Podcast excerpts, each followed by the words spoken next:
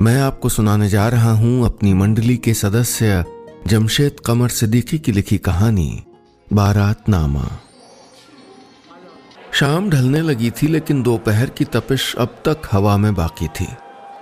Kanpur railway station के platform number तीन पर खड़ी इंदौर एक्सप्रेस कुछ देर में चलने को तैयार थी। हड़बड़ाए हुए लोग कभी इधर से उधर, कभी उधर से इधर भाग रहे थे।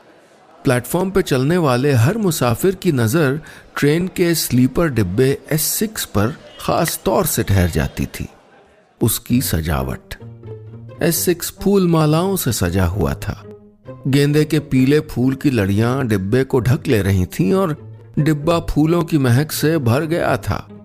दरवाजे के पास थर्मोकोल का एक दिल चिपका हुआ था, जिसके आर पार एक तीर घुसा हुआ था और लिखा था, पप्पू वेड्स अलका।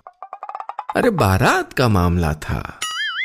कानपुर के झकरकट्टी इलाके में रहने वाले गंगाधर साहब की दो बेटियों, सुनैना और सुगंधा के बाद हुए छोटे बेटे पप्पू की शादी थी। पोस्ट ऑफ़िस से रिटायर्ड गंगाधर साहब ने पप्पू का रिश्ता इंदौर के एक परिवार में तय किया था और आज बारात कानपुर से इंदौर जा रही थी। पूरी ट्रेन का माहौल एक तरफ़ और एस सिक्स का माहौल एक तरफ़। गंगाधर साहब का पूरा कुंबा ट्रेन में भरा हुआ था। पप्पू के चाचा, चाची, मामा, दोनों फूफा, दोस्त, मोहल्ले वाले और दादी यानी गंगाधर साहब की पचासी साल की माँ, जिन्हें सब अम्मा कहते थे, सब ट्रेन में सवार थे। अरे भाई, उधर बैठो। छह नंबर है तुम्हारी। सात इनकी है। और अम्मा कहाँ है? गंगाधर साहब ने अपनी पत्नी से कहा तो वो वाटर कूलर सीट के नीचे खिसकाते हुए बोली अम्मा? अम्मा तो रज्जन के साथ थी। अरे रज्जन अम्मा कहाँ है? उन्होंने कहा ही था कि ऊपर से आवाज़ गूंजी। अरे कम बखत हम हिया हैं। गंगाधर और उनकी पत्नी ने ऊपर देखा तो पचासी साल की अम्मा को चाचा का लड़का रज्जन अपर बर्थ पे चढ़ा गया था। अरे ऊपर कहाँ चली गई? आप नीचे आइए। गंगाधर जी ने गुस्से में कहा तो अम्मा ने भी गुस्से में जवाब दिया मनहूस मरा रज्जन हमको ऊपर बैठा गया। कह रहा था ये सही रहेगा। ट्रेन का माहौल बड़ा शादीमय हो गया था। इधर सर घुमाओ तो चाचा चाची, मामा मामी, उधर सर घुमाओ तो फूफा फूफी, दोस्त, रिश्तेदार। कोई हंस रहा था, कोई किसी को छेड़ रहा था, किसी की चप्पल खो गई थी, कोई ट्रेन की खिड़की से हाथ बाहर निकाले चाय ले रहा था। हर कोई अपने में मस्त था। गंगाधर साहब सबका ख्याल रख रहे थे और वही काम कर रहे थे जो ऐसे सफ़र में बुज़ुर्ग लोग करते हैं। यानी बेवजह सबको हड़का रहे थे। ए, निशा की लड़की, हाथ अंदर करो खिड़की से। और ये गोलू कैसे घूम रहा है यहाँ? इसकी नकर ऊपर चढ़ाओ। ए, गोपाल, अपने लड़के को संभालो। मार वहाँ औरतों के साथ खी खी खी खी करने में लगे हो। और ये ढोलक उधर रखो। रास्ते में किसने रख दिया? इस पूरी कवायद में एक आदमी ऐसा था जो बिल्कुल शांत था। सुख उसके चेहरे पर चमक रहा था। होठों पर लगातार मुस्कुराहट बनी हुई थी। और वो शख्स था पप्पू, यानी होने वाला दूल्हा। मोबाइल का जमाना था। पप्पू फ़ोन पे अपनी होने वाली पत्नी अलका से लगातार संपर्क में था। मुँह टेढ़ा कर कर के चुपके चुपके फ़ोटो खींच के अलका को भेज रहा था।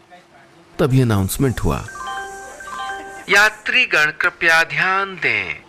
गाड़ी संख्या एक, नौ, तीन, एक, चार, इंदौर एक्सप्रेस, प्लेटफॉर्म नंबर तीन से चलने को तैयार है।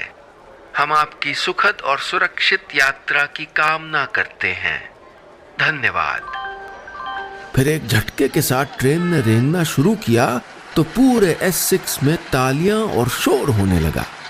गंगाधर जी छड़ी घुमाते हुए चिल्लाए चुप! मार उधिया जा रहे हैं सब। अरे और लोग भी हैं ट्रेन में। सबका देखना चाहिए भाई। खैर, कुछ देर बाद सब लोग अपनी अपनी सीट पे बैठ गए। इधर उधर की बातें होने लगी।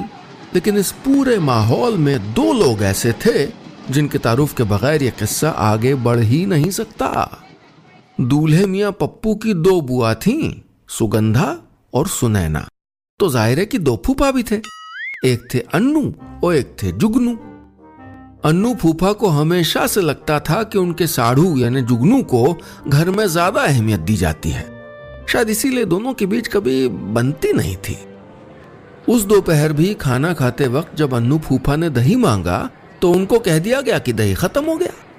लेकिन जब उन्होंने अपने साढ़ू जुगनू की थाली में ताज़ा ताज़ा दही किनारे रखा देख लिया तो हत्थे से उखड़ गए थे। तब से तीन कोने का मुँह बनाए हुए थे और ट्रेन के दरवाजे पे अकेले खड़े एक अजनबी लड़के से अपने घर की बुराई कर रहे थे। इतना सा दही मांगा था, इतना सा, है, इतना सा, नहीं दिया। अब ये देखो, ये बारात जा रही है। किसी को फ़िक्र नहीं है कि फूफा ने खाना खाया कि नहीं खाया। उस अजनबी लड़के ने हम्म का इशारा किया और बाहर देखने लगा। ये फिर बोले, अरे बड़ी कंजर फैमिली है भाई। हम तो बस आ गए, रिश्तेदारी का मामला है। वरना यहाँ कौन आए बेइज्जती कराने? कोई पूछने को राज़ी नहीं है। और हम यहाँ पागल हैं कि तीन दिन से लगे हुए हैं। ये करो, वो करो, टेंट बुक करो, सामान उठाओ, इनका ये ले आओ, उनको छोड़ाओ। अरे, अन्नू कुत्ते वाले नामा है मेरा, इज़्ज़त है अपनी।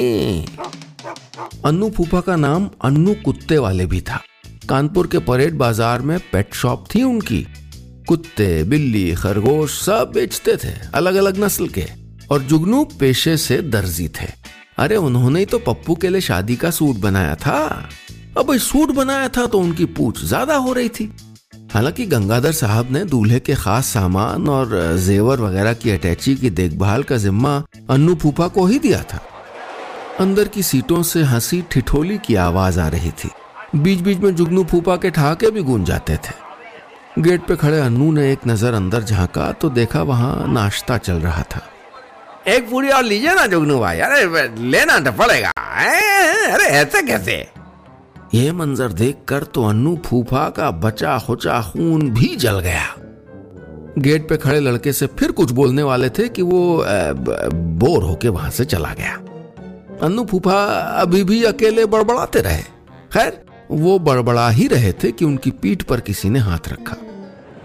अरे वहाँ अंताक्षरी चल रही है और अंताक्षरी का चैंपियन यहाँ खड़ा है। मामा जी थे। मामा जी ही एक शख्स थे जिनसे अन्नू फूफा की थोड़ी बहुत बनती थी। मतलब अगर कोई मुश्किल आ जाए अन्नू फूफा पर तो शायद मामा वो पहले आदमी होते जो उनकी मदद करते। बोले, अरे काय के चैंपियन है? हम यही ठीक हैं। हमें कौन पूछता भाई? हैं कौन हम इस घर के? ये बात पूरे खानदान को मालूम थी कि अन्नू फूफा को अंताक्षरी में हराना नामुमकिन है। एक से एक गाने उनको याद थे। मामा बोले, अरे, नाराज़, बड़ी जल्दी होते हो तुम, हैं? अच्छा सुनो तुमसे ना मिलने की कोशिश कर रहे थे कुछ दिनों से। अन्नू फूफा ने शक की नज़र से देखा। मामा बोले, अरे, तुम तो जानते हो मेरा बिज़नेस अरे, वो चेन मार्केटिंग वाला, उसमें बहुत बढ़िया स्कीम आई है। मेंबर बन जाओ और दो मेंबर बना लो, बस। फिर एस ही एस उन दो के दो दो और दो दो के दो दो। बेटा, करोड़पति हो जाओगे। आओ आओ आओ, सीट पे आओ। कागज़ पेन लेके समझाता हूँ। अरे, बहुत बढ़िया बिज़नेस है भाई। अन्नू झल्ला के बोले, ए मामा जी, कुछ शर्म लिहाज रखे हो कि सब बेच के रेल का टिकट ले लिया है? शादी ब्याह का मामला है। आज भी आपको दो इधर कर लो, दो उधर कर लो सूझ रहा है। पिछले महीने तो कहा था आपसे कि नहीं करना हमको ये सब, है? बार बार बार बार बार बार चरस बोने लगते हैं आप, है? नहीं तो। मामा जी मुँह बिचका के चले गए और जाके जुगनू के पास बैठ गए, जहाँ लड़कियाँ पोशंपा भाई पोशंपा खेल रही थीं। अन्नू फूफा बड़ी कड़वी नज़र से डिब्बे में मौजूद सब लोगों को देख रहे थे, लेकिन तभी उनकी नज़र साइड लोअर की सीट नंबर 41 पर बैठी क्रिस्टीना पर पड़ी। क्रिस्टीना। गंगाधर जी के मकान के सामने वाले परिवार में रहती थी। खूबसूरत थी। दोनों फूफा जब भी अपने ससुराल आते थे, क्रिस्टीना की एक नज़र के लिए बेकरार रहते थे। अपनी पत्नी सुनैना से नज़र बचाते हुए अन्नू फूफा ने इशारे से कहा तो क्रिस्टीना मुस्कुरा दी। इनका दिल ऐसे धड़कने लगा जैसे ट्रेन का इंजन। घर से नाराज़गी अपनी जगह थी लेकिन अब तो क्रिस्टीना से करीब होने का सुख भी चाहिए था। लिहाजा क्रिस्टीना की सीट नंबर बासठ के सबसे करीब वाली सीट साठ नंबर पर जाके बैठ गए। उस सीट पर गंगाधर की बूढ़ी अम्मा बैठी थी। अन्नू जरा हमारा गुलाबी वाला झोला निकाल दो नीचे से। पापड़ होंगे उसमें। अम्मा ने कहा तो अन्नू दांत किटकिटाते हुए बोले अरे अम्मा अभी दस मिनट नहीं हुए ट्रेन चले तुमको पापड़ झापड़ सूटने लगा है। बैठो आराम से। है नहीं तो। कह के वापस क्रिस्टीना की तरफ़ देखने लगे। अम्मा बोली ए, निकाल देते ना। काली मिर्च वाला है अपना आराम से टुकुर टुकुर खाते दोनों जने। अन्नू कुत्ते वाले ने सोचा कि इनका झोला निकाल दें तभी आराम से बैठने देंगी। लेकिन फिर उसकी नज़र सामने वाली सीट पे बैठे जुगनू पे पड़ी जो मज़े से लड़कियों के साथ खेल रहे थे। मैं कोई नौकर हूँ, सबके झोले निकालूं, दूल्हे का सामान संभालूं, इससे कोई क्यों नहीं कहता कुछ? ये सोचकर बिना झोला निकाले वहाँ से ये कह के चल दिए, आ रहा हूँ अम्मा, अभी आगे निकालता हूँ। और सीधे जाके अपनी लोअर सीट नंबर पैंतीस पर बैठ गए। सैंडल उतारने के बाद नीचे खिसकाई और फिर पैर फैला के लेट गए। तभी न जाने उनको क्या ख्याल आया कि चौंक के बैठ गए और फुर्ती से सीट के नीचे झांका।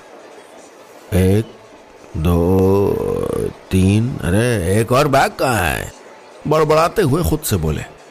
चेहरे पे बदहवासी उतर आई थी। वो सूटकेस जिसमें दूल्हे का शादी में पहनने वाला सूट था, वो तो गायब था। ध्यान किया तो याद आया कि वो बैग तो शायद घर में ही छूट गया था।